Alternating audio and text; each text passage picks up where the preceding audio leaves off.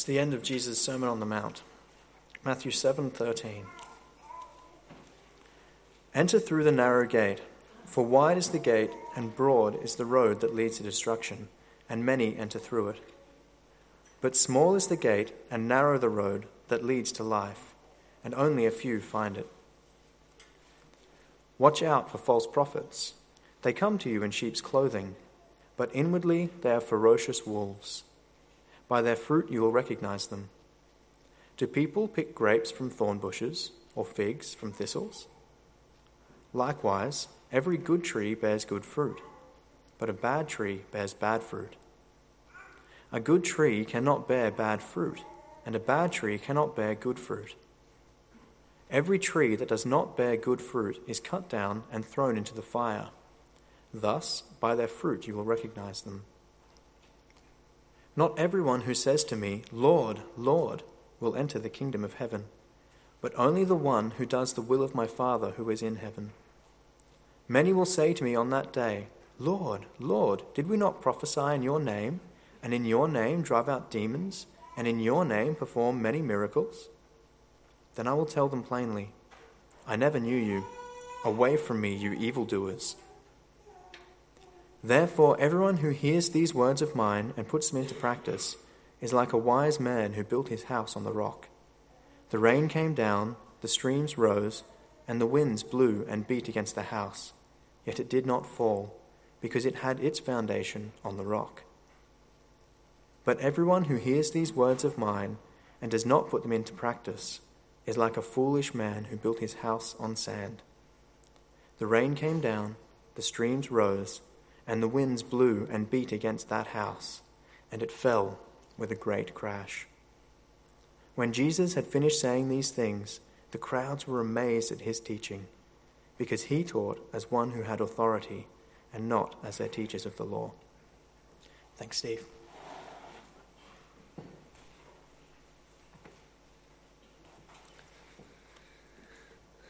Thanks, Dave.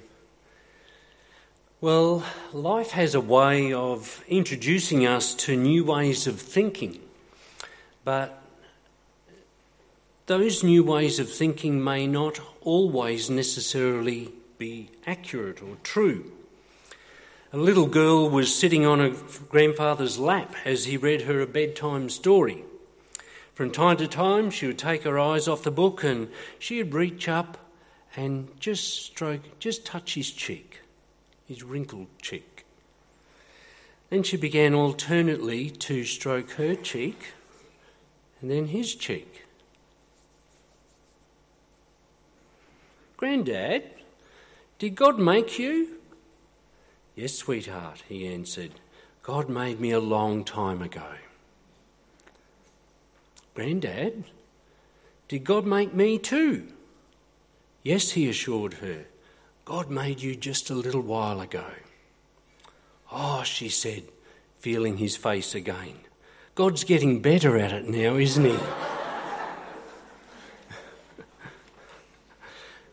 our perspective influences our conclusions. From her point of view, as a smooth skinned child, it must have seemed utterly mysterious how someone could have a cheek like that.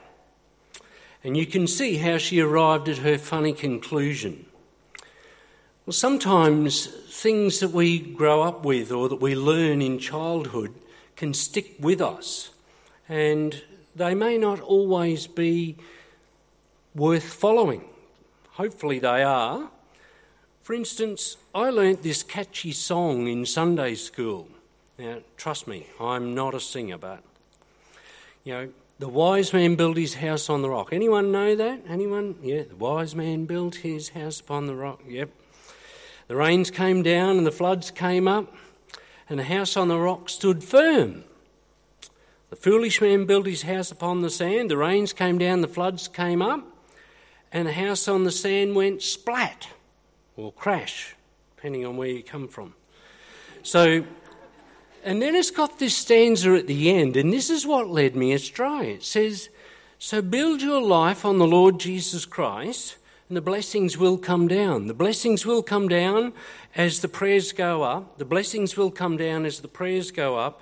So build your life on the Lord. Well, because of this song, for many years after I became a Christian, I completely missed the point of Jesus' conclusion to the Sermon on the Mount. Because I'd tell myself, I'm a wise man now because I'm a Christian. I've built my life on the Lord. I'm, I'm following Jesus' way. I thought because I was safe in the arms of the Lord, that I was exempt from having to think about the warnings in his sermon and the obedience required because they didn't really apply to me because I was safe on the rock. Build your life on the Lord Jesus Christ, you'll be wise. Well, my perspective influenced my conclusion. I'm going to explain a little bit about why that's not an adequate explanation. But just so that you understand the significance of where I'm coming from, I, just want to show you the principle of perspective. If we can just have a picture up here. When we were on holidays at uh, St Helens a couple of weeks ago, I was at Binalong Bay and we're walking along near a, a, a uh, hire, boat hire place. And I looked up on top of this power pole and here's this pelican. It's perched up there. Now, I can guarantee you that pelican had a different perspective on Binalong Bay from the one I had down lower. Depending on where you are, is what you see. Your perspective will influence your conclusions, what you, the, the information that you gather. For instance, along the street, um, the houses along our street have different perspectives. Just show the next one. Um, this, this photo is taken a couple of years ago, um, further along Dion Crescent. In fact, it's right in front of Jason Summers' house, the minister at St Andrew's Presi Church. And you can see his perspective, and he looks out over Ben Lomond, etc. Yesterday, yesterday afternoon, I took the following photo from our back deck. That's the view from our place. We get a different view of the Tamar River. Mind you, that view can change as well because in time, you know, depending on the time of season and the time of day, we can get a different view. There's another one of a morning. That was a view from our deck one morning last year. And another time, the, the view is like this one. It was, I don't, it's not real clear, but there was a beautiful rainbow there, and it was just glowing over the other side. So our perspective governs what we see, what we conclude from what we see. And the perspective I had about the Sermon on the Mount didn't help me to see what Jesus was saying. Now, I just want to give a qualifier here. I can't possibly hope in one sermon to traverse all the territory to do with obedience. So, my goal in the sermon today is to take you up, if you like, to a lookout, a vantage point from which we can look at the terrain of what gospel obedience looks like, how it fits together, why it works like it does, because it will help you a lot. Because when I came to understand the significance of what Jesus was teaching in his Sermon on the Mount, it was like the blinkers came off. He gives much teaching, doesn't he? He, he, there's all kinds of exhortations through the Sermon on the Mount. Ha, have a look at some of the, the things that we've just read. Enter through the narrow gate. Watch out for false prophets. He says, Be careful not to practice your righteousness before others. He says, When you pray, don't be like the hypocrites. He says, Forgive and you will be forgiven. There's all kinds of practical teachings in this sermon. But if you think you're already wise, you're already in Christ, you're already building your life on the Lord Jesus Christ, and it doesn't really apply to you in the same kind of way, that it's really designed for non Christians, then you're going to miss the point. Look at what Jesus says. He says, verse 21 Not everyone who says to me, Lord, Lord, will enter the kingdom of heaven, but only he who does the will of my Father who is in heaven. And he drives it home with an illustration. He says, Therefore, everyone who hears these words of mine and puts them into practice is like a wise man who builds his house on the rock. So, if we hear the words of Jesus and we put them into practice, that is, we do them, then we're like a wise man who builds his house on the rock. But everyone who hears these words of mine and does not put them into practice is like a foolish man who built his house on the sand. So he's saying it's quite possible to hear what Jesus is saying, but then to go away and not do anything about it. And if you go away and don't act on what you're hearing, you're foolish. You're a fool. Because what Jesus is teaching us is truth. It's revelation from God. It's God's way. It's the best way. It's the wise way. So, my aim today is to take you to this vantage point, see the significance of what Jesus is saying, and then give some practical tips about it. And Romans, the whole of the book of Romans, really spells out for us the life of Christian obedience. It took Paul 16 chapters to unfold it. And he bookends Romans with the statement, the obedience that comes from faith. Look at Romans 1.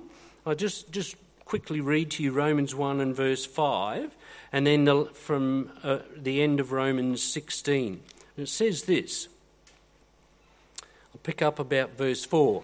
Who through the Spirit, he's talking about Jesus, a descendant of David, who through the Spirit of holiness was appointed the Son of God in, uh, in power by his resurrection from the dead, Jesus Christ our Lord. Through him we receive grace and apostleship to call all the Gentiles to the obedience that comes from faith for his name's sake. So, to become a Christian is to come into a relationship of obedient faith. Faith that results in obeying God. Romans 16, he concludes with this.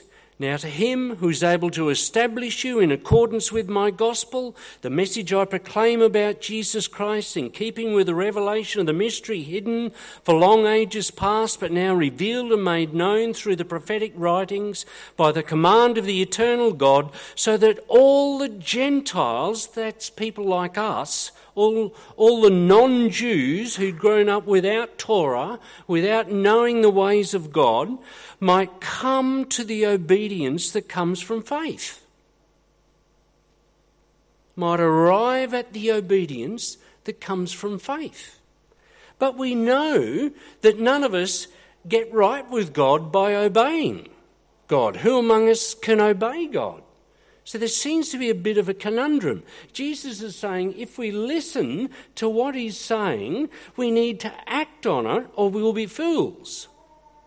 And yet, how can we do that? Who among us here has acted on all these things that we're taught in the Sermon on the Mount? Who among us consistently puts into practice. Turn the other cheek. Forgive your enemies. Do not look at a woman to lust, or you'll commit adultery in your heart. Don't call someone a fool, or you've murdered him in your heart. It, the, the further we go into the sermon, the more we realise how far we fall short. And there's, it's not as though there's a problem in terms of inconsistency in the Bible. The inconsistency actually resides in us. The problem is with us. Jesus' Sermon on the Mount is filled with all these commands, and like a doctor advising a patient, Jesus stresses the importance of acting on what he says. It's wise to heed God, foolish to ignore him, but the fool says in his heart, There is no God. They are corrupt. Their deeds are vile. There is no one who does good. The Lord looks down from heaven on all mankind to see if there are any who understand and any who seek God. All have turned away. All have become corrupt. There is no one who does good, not even one. And look at what Paul that's, that's from Psalm 14, that quote, and it's repeated again in Psalm 53, almost word for word. Two Psalms saying exactly the same thing. The fool has said in his heart, There is no God, all have gone astray. And it's vital we be clear about something stunningly important here. We are all foolish by nature. It's easy to look at an atheist and say, What a fool. The fool has said in his heart, There is no God. An atheist must be a fool. And it's very similar to my attitude toward the Sermon on the Mount. I'm okay, mate. I'm building my life on the Lord Jesus Christ. I'm converted. I'm a Christian. This doesn't really apply to me. It's the heathen, the great unwashed, that need to listen to this message.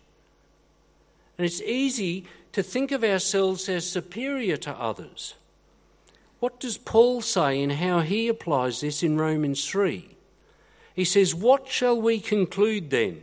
Jews and Gentiles alike are all under the power of sin. As it is written, and he quotes Psalm 14 There is no one righteous, not even one. There is no one who understands. There is no one who seeks God. All have turned away. They have together become worthless. There's no one who does good, not even one. Our obedience cannot possibly be the root cause of our salvation because we have together become worthless. There's no one who does good, not even one. So, how can we possibly be an exception? How can we be obedient to God and earn His favour? It's utterly foolish to think that we could ever get ourselves right with God by living obediently enough to please Him. The first lesson we need to learn as we go up and survey the terrain, as we look at look out from this, this landing, this vantage point, this lookout, the first lesson is that without faith, it is impossible to please God. Because anyone who comes to Him must believe that He exists and that He rewards those who earnestly seek Him. Now, is there an inconsistency here? We're told there's none who seek Him. And then we're told that he rewards all who earnestly seek him. What's going on here? If we find ourselves starting to seek after God, if, the, if earnest desires rise up within us to know God, something must have taken place to make us an exception to the rule of no one who understands, no one seeks God, no one who does good, not even one. Something has changed. And it's not because of us. It's got to be because of the grace of God. Our obedience can never be the cause of our salvation. But it is the inevitable result of being born again by God's Spirit. Only those made right with God by the Spirit of Christ can please Him as they follow in Jesus' footsteps, even though it's imperfect, even though we follow Him imperfectly. There are no perfect Christians, but there is a perfect Redeemer. And Jesus is saying, if you listen to these words of mine, you will enter through the narrow gate if you act on them. If you put into practice what I'm teaching you, you will come to the end of yourselves. You will realize, I can't do this. I, I, it's impossible for me to live this way. And if you then sink to your knees and you cry out and say, Lord, I need you. Every hour I need you. Will you come to me, Lord? Will you, will you be my hope and my strength? Will you be my salvation and my Saviour? He will hear your cry. He will come to you. Draw near to me, and I'll draw near to you, says the Lord. So, He's teaching us. He's, if you like, the law was our schoolmaster to bring us to Christ. Jesus is giving us this teaching, and he wants us to put, us, put it into practice. He wants to be good students so that we learn from our failure what it is to be a sinner. We learn from our failure what it is to fall short and to fail to measure up. And then he says, Now you're at the place where faith takes over. Now you're at the place where you can begin to learn and to grow in my strength with my help. Now you can begin to mount up with wings like eagles and run and not grow weary and walk and not faint. Now you can learn not by might nor by power, but by my Spirit, says the Lord. Now you can begin to learn that unless you're born again, you cannot enter the kingdom of God. God accepts and redeems us on the ground of Jesus' perfect obedience, not our imperfect efforts. Listen to what Hebrews 5 teaches us. During the days of Jesus' life on earth, he offered up prayers and petitions with fervent cries and tears to the one who could save him from death, and he was heard because of his reverent submission. Son though he was, he learned obedience from what he suffered. And once made perfect, he became the source of eternal salvation for all who obey him. All who obey him, all who hear and draw near. Because we discover there is one who has obeyed in our place. There is one who has done it for us. And we say, Thanks be to God who gives us the victory through our Lord Jesus Christ. Blessed be the name of the Lord. What is impossible with man is possible with God. He has done it. I have a Redeemer. And there is joy and there is hope and there is peace, not on the basis of our performance but on the basis of Christ's performance in our place. Our obedience can only come from a place of grace because only God's grace can digest sin and failure and convert it into flesh and blood of healthy life and faith in Christ. Let me say that again. Only God's grace can digest sin and failure and convert it into the flesh and blood of healthy life and faith in Christ. To misunderstand the proper relationship between God's grace and our obedience will send us in the wrong direction and leave us up the proverbial creek without a paddle. Pharisee type believers will unconsciously think they've earned God's blessing through their behaviour. God is pleased with me. I've had my quiet time seven times this week. I've been functioning well. I've been praying for so and so. And guilt laden believers will be the opposite. They'll be quite sure they've forfeited God's blessing through their lack of discipline or their, their disobedience. And both will have forgotten the meaning of grace because they've moved away from the gospel and slipped into a performance relationship with God. But we know that the gospel does result in, it does bring about a living faith obedience to God. Acts 6 7 says, Tell, um, it tells us that a great number of priests became obedient to the faith. That was the hallmark of them being saved. They are now obedient to the faith. Paul informed the Romans that everyone had heard about their faith obedience. Romans 16 19. Noah and Abraham displayed faith obedience. Look at Hebrews 11. By faith, Noah, when warned about things not yet seen, in holy fear, in holy reverence, he built an ark to save his family. He obeyed God. By his faith, he condemned the world and became heir of the righteousness that is in keeping with faith. By faith, Abraham, when called to go to a place he would later receive as an inheritance, obeyed and went, even though he did not know where he was going. Now, he wasn't saved because he went, but his salvation was displayed by his going. God had chosen him, and the faith that he had in God was made clear and confirmed and was seen by his obedience. 1 John 5 tells us that Obedience is like a litmus test of true faith. Just as we can rely on litmus paper to change colour as an indicator of the presence of acid, so we can rely on obedience to God's word as an indicator of a new heart for God. It's a sign of newfound faith, it's a sign of new birth.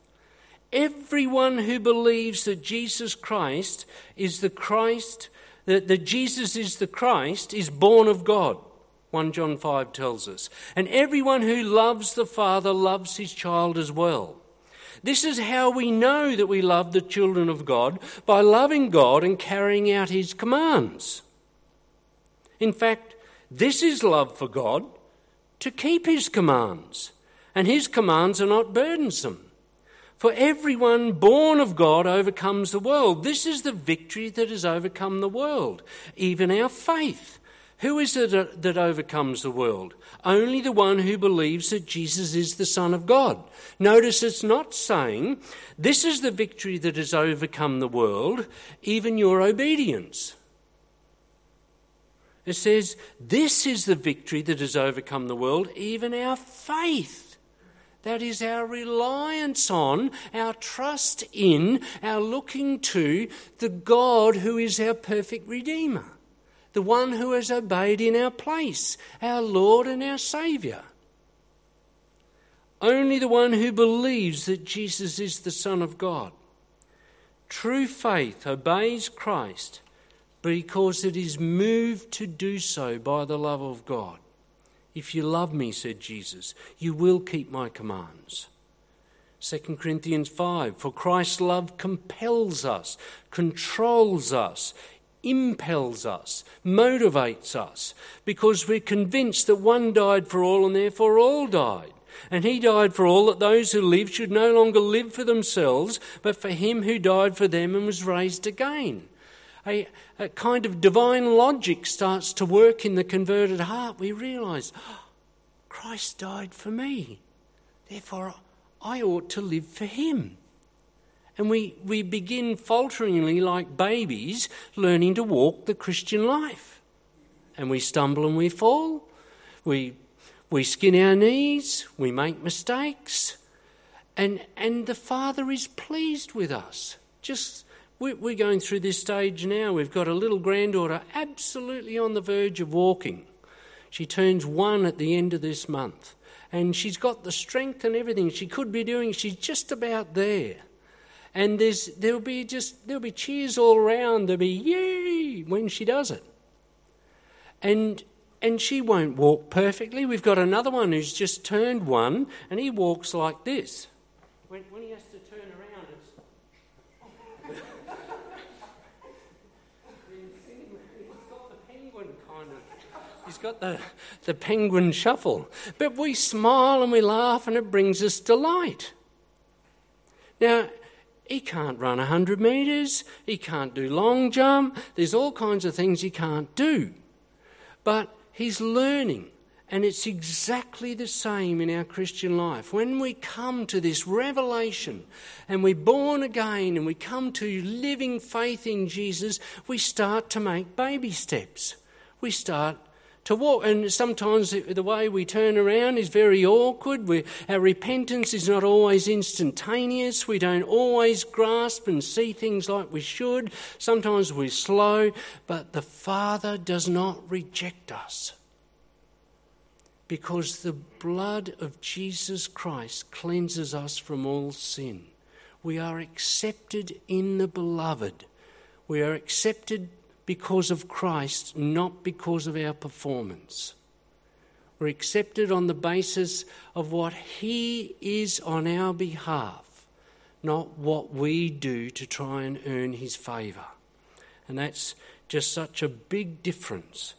So Galatians 5 6 says, For in Christ Jesus neither circumcision nor uncircumcision has any value. The only thing that counts is faith expressing itself through love. Faith working by love. Out of the love of God that now compels and controls us, we make steps of faith. 1 Thessalonians 1 3 says, We remember before our God and Father your work produced by faith, your labour prompted by love, and your endurance inspired by hope in our Lord Jesus Christ. The gospel just becomes our motivator.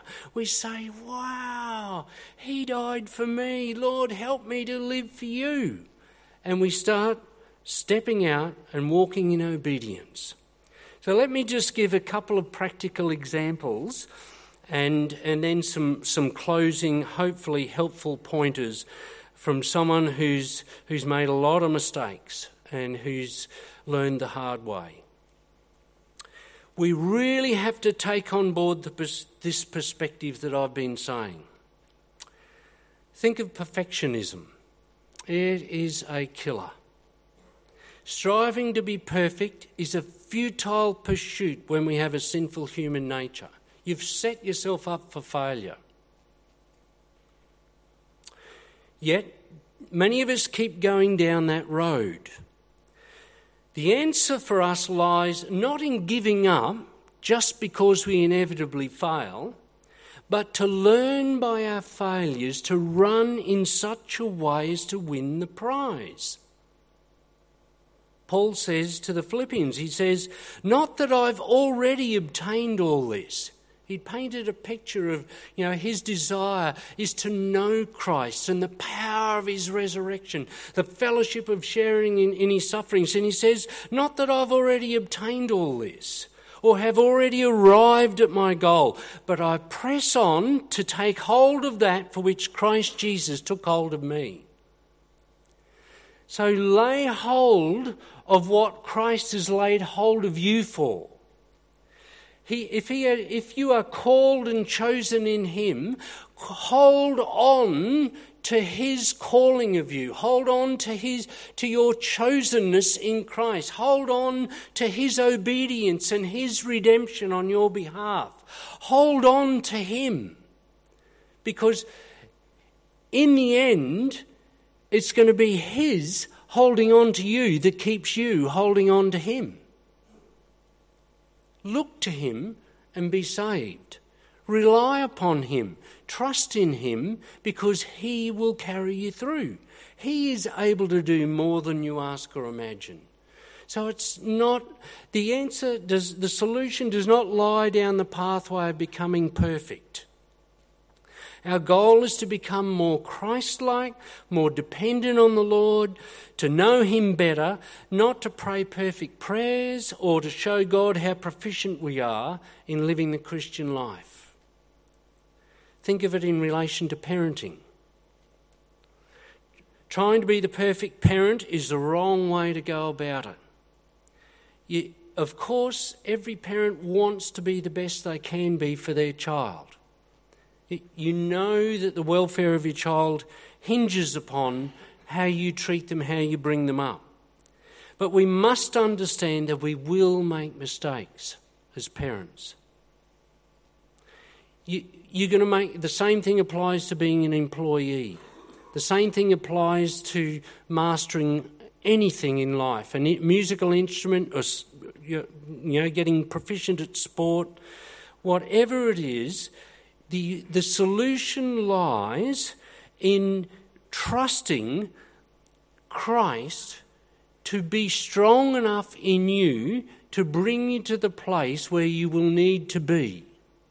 So, in relation to parenting, true parenting is about trusting Christ who uses parenting to perfect you. to draw you on and to build you up, to, to take away the dross and build your character in Christ through your failures and through the, the selflessness that will be required as a parent. As we parent, God makes us better parents despite our failures. So we can rest in His love. We can look to His grace. This is how we train ourselves to be godly. And it requires patience and persistence, what the Bible calls perseverance. He who perseveres to the end will be saved. So let me tell you a story, just a brief story. One day, a farmer's donkey fell into a well. I think we've got a picture here somewhere of this. Here we go. A poor guy, poor little donkey, he's fallen down the well. The trapped animal cried piteously for hours as the farmer tried to figure out what to do. Finally, he decided the animal was old, the well needed to be covered up anyway, it just wasn't worth it to retrieve the donkey. So he invited all his neighbours to come over and help him. They all grabbed a shovel and they began to scoop dirt into the well. Poor guy and poor donkey he's going to be buried alive. At first, the donkey realised exactly what was happening and he cried out horribly. It nearly broke the farmer's heart. Then, to everyone's amazement, the donkey quietened down. A few shovel loads later, the farmer looked down the well and was astonished at what he saw. With every shovel of dirt that hit his back, the donkey would shake it off and step on it. As they continued to shovel dirt on top of the animal, he would shake it off, step on it, and he would rise a little bit higher. Pretty soon, everyone was amazed as the donkey stepped up over the edge of the well and trotted off. The very things that were shovelled on top of him, he trampled underfoot and it raised him higher. Did the donkey save itself? Well, not really. Without the actions of others, it was doomed. If there was no shoveling in, there would be no salvation for the donkey. Did the donkey have to work? Well, yes. It had to do some trampling. But it could only work with what was provided. It, it, it couldn't put in an order, but can you give me some planks here or some stones? Can you make this job easier? It had to deal with what was given. Life is going to shovel dirt at you all kinds of dirt. You will encounter unexpected problems. You're going to fail to measure up. You're going to disappoint people. Someone's going to get upset with you at some point. The way forward is not to struggle harder and try and please people more, nor even to lie down and be buried under despair. Instead, process your dirt. Tread it down as it comes your way, confess your sins to the Lord, and to others, and you will be forgiven. Trouble and failure are laid to rest under us by Christ as we cast our cares on the one who died to deliver us from evil. Romans 16:20 says, "The God of peace will soon crush Satan under your feet. The grace of, of our Lord Jesus be with you. Look to the Lamb of God who takes away your sin, and you will rise up in faith." So, just some tips and pointers as, as I close. I encourage you in, in growing in obedience to don't become passive in your faith. Take initiative to serve the Lord. It's not let go and let God. Rather, it's pressing on to take hold of that for which Christ Jesus took hold of me. Never be lacking in zeal, says Romans 12, but keep your spiritual fervour, serving the Lord. Be joyful in hope, patient in affliction, faithful in prayer. Share with the Lord's people who are in need. Practice hospitality. Bless those who persecute you. Bless and do not curse. And as you engage in these things, even imperfectly, you will grow. You will be built up in your faith the, the key to doing this well, though, lies in making a conscious attempt to appropriate, to take home into your heart your justification and forgiveness in Christ. you've got to realize it's not resting on your performance, it's resting on Jesus' performance. You are justified by God's grace through faith in Jesus. And your obedience is prompted by that faith that comes from the Lord. It is the gift of God, not by works, so none of us can boast. We're His workmanship, created in Christ Jesus to do good works, which He created in advance for us to do. So He's able to do more than we ask or imagine according to the power that works in us.